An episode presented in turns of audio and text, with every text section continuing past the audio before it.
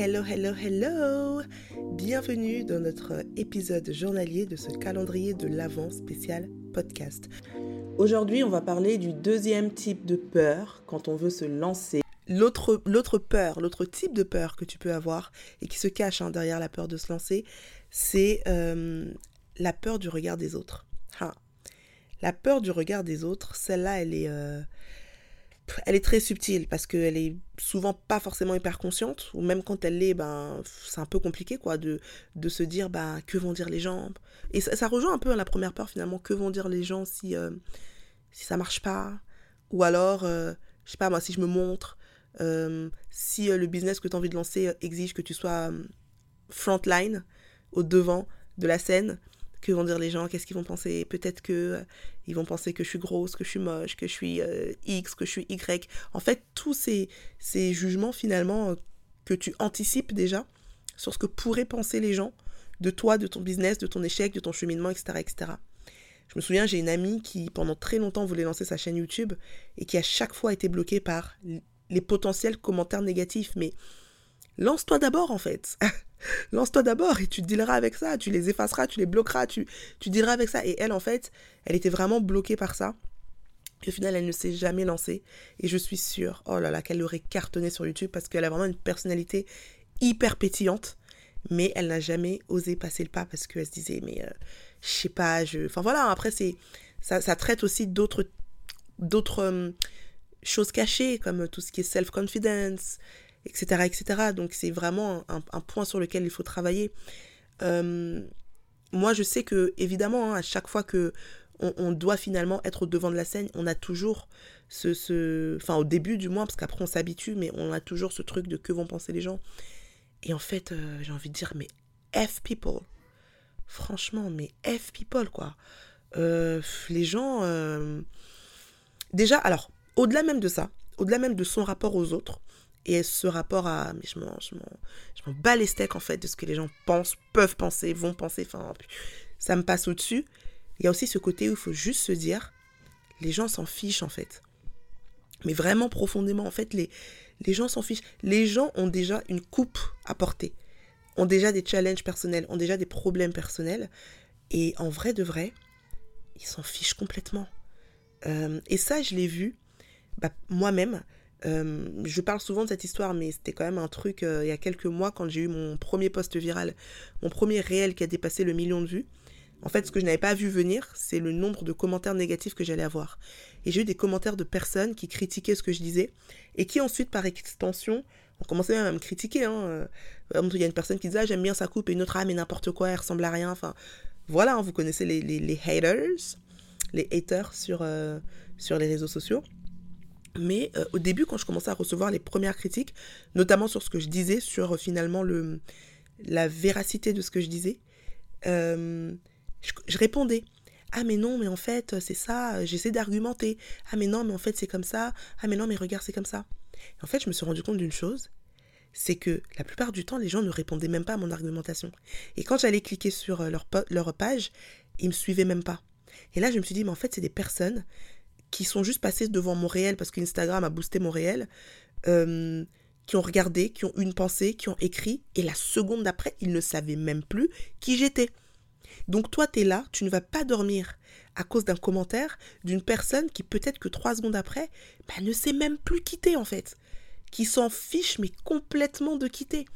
Et quand j'ai compris ça, je me suis dit, mais en fait, ça vaut même pas la peine d'entrer dans des argumentations compliquées parce qu'en fait, les gens s'en fichent profondément et royalement de nous, vraiment. Et une fois que tu as compris ça, ben, tu passes à autre chose en fait. Et pour le côté, le hater pur et dur, le hater pur et dur, sa nature, c'est le hate. C'est de, de, de, Il aime pas ce que tu fais, il t'aime pas, il aime pas. Donc, son rôle, ça va être de critiquer. Et ce hater-là, peu importe ce que tu peux dire, peu importe ce que tu peux faire, peu importe ce à quoi tu peux ressembler, il est là pour hater. Et du coup, bah, tes justifications, etc., elles vont servir à rien. Et le truc le plus simple, bloque, efface, move on to the next. C'est tout. Parce que lui, il est juste là pour cracher son venin, critiquer, etc. C'est ce qui lui fait plaisir. Et ta réponse, euh, c'est ce qui va nourrir, en fait, son, son sentiment de hate. ignore, bloque, move on to the next. Donc c'est ce que j'essaie de dire par là, c'est que il y a plusieurs scénarios. Premièrement, les gens profondément s'en fichent vraiment, vraiment de toi parce que ils ont leur propre challenge, ils ont leurs propres problèmes, ils voient pas au-delà de leur nez et même s'ils commentent sur un poste la seconde d'après, ils sont passés à autre chose parce que il a déjà son loyer à payer donc il a juste pas le temps. Et deuxièmement, pour les gens qui sont profondément mauvais, les trolls, les haters, ça court sur internet, il y en a, il y en a eu dans les débuts d'Internet. Il y en a aujourd'hui, il y en aura demain. Et si c'est ça qui te bloque, bah, malheureusement, c'est toi qui seras bloqué parce que eux, quand ils hate, après, ils, passent à autre chose. Ils continuent leur vie. Sauf que toi, bah, ça t'a empêché de lancer une chaîne YouTube, de lancer un business ou de faire cette chose qui, bah, qui aurait peut-être changé ta vie, en fait, tout simplement. En conclusion, si tu as peur de te lancer, si tu as cette idée et que tu pas passer le pas, euh, essaie de creuser pour essayer de comprendre qu'est-ce qui se cache vraiment derrière cette peur et essaye de traiter plutôt ce qui se cache derrière cette peur. Parce que la peur de se lancer, c'est juste un masque qui cache autre chose.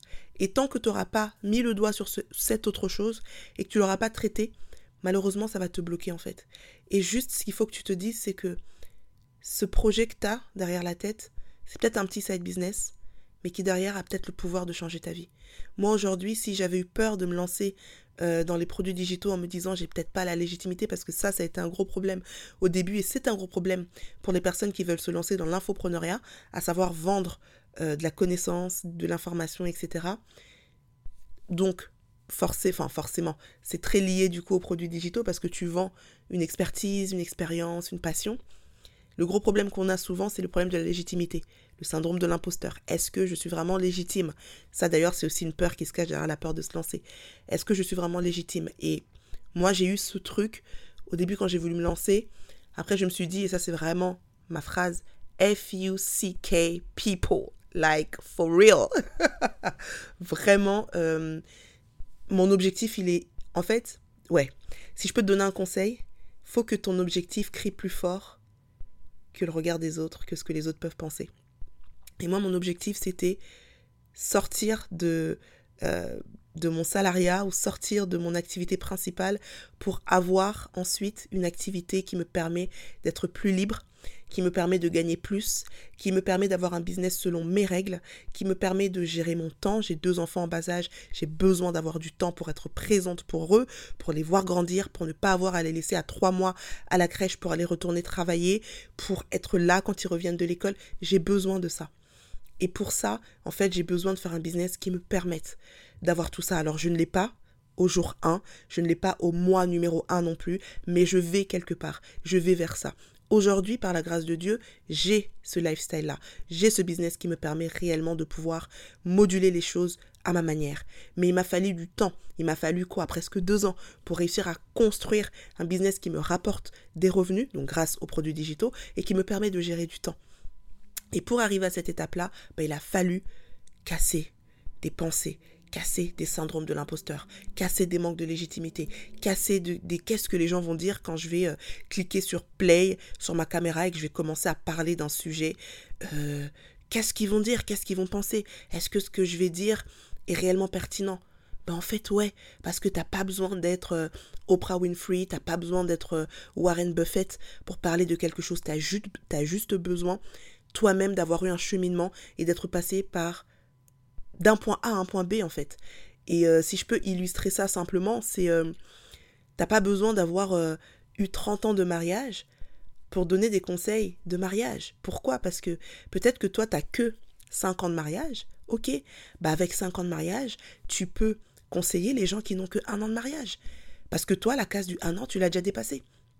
Et peut-être que tu n'as que un an de mariage, ok, tu vas pas euh, faire des grandes théories sur le mariage parce que toi-même tu es jeune dans le mariage, mais tu peux peut-être conseiller des personnes qui veulent se marier. Parce que toi, l'étape de je veux me marier, t'es déjà passé par là. Peut-être que tu n'es pas encore marié, tu es juste en couple, bah tu peux conseiller des personnes qui sont célibataires. Parce que toi, l'étape du célibataire qui passe au stade de en couple, t'es passé par là, etc., etc. Et quand tu vois les choses comme ça, tu te dis, bah, bah en fait, ouais, ouais, euh, j'ai peut-être pas un doctorat dans ce truc-là, mais je suis passée par un cheminement. Aujourd'hui, j'ai passé une étape et donc je suis légitime pour accompagner les personnes qui sont à l'étape juste avant moi. Voilà, c'est tout pour l'épisode d'aujourd'hui. Ouh là là, je m'arrête parce que sinon il peut durer très très très longtemps. Et l'objectif c'est quand même que je vous donne des épisodes courts, précis, concis. En tout cas, j'espère qu'il vous aura plu. Si c'est le cas, n'hésitez pas à me laisser 5 étoiles sur la plateforme sur laquelle vous m'écoutez. Ça aidera le podcast à remonter dans les moteurs de recherche et être découvert par plus de personnes. C'est un petit acte qui vous prend quelques secondes mais qui aide énormément le podcast. Donc 5 étoiles et un petit commentaire, ça me fera extrêmement plaisir. Quant à moi, je te dis donc à demain pour le prochain épisode. Et en attendant, prends soin de toi.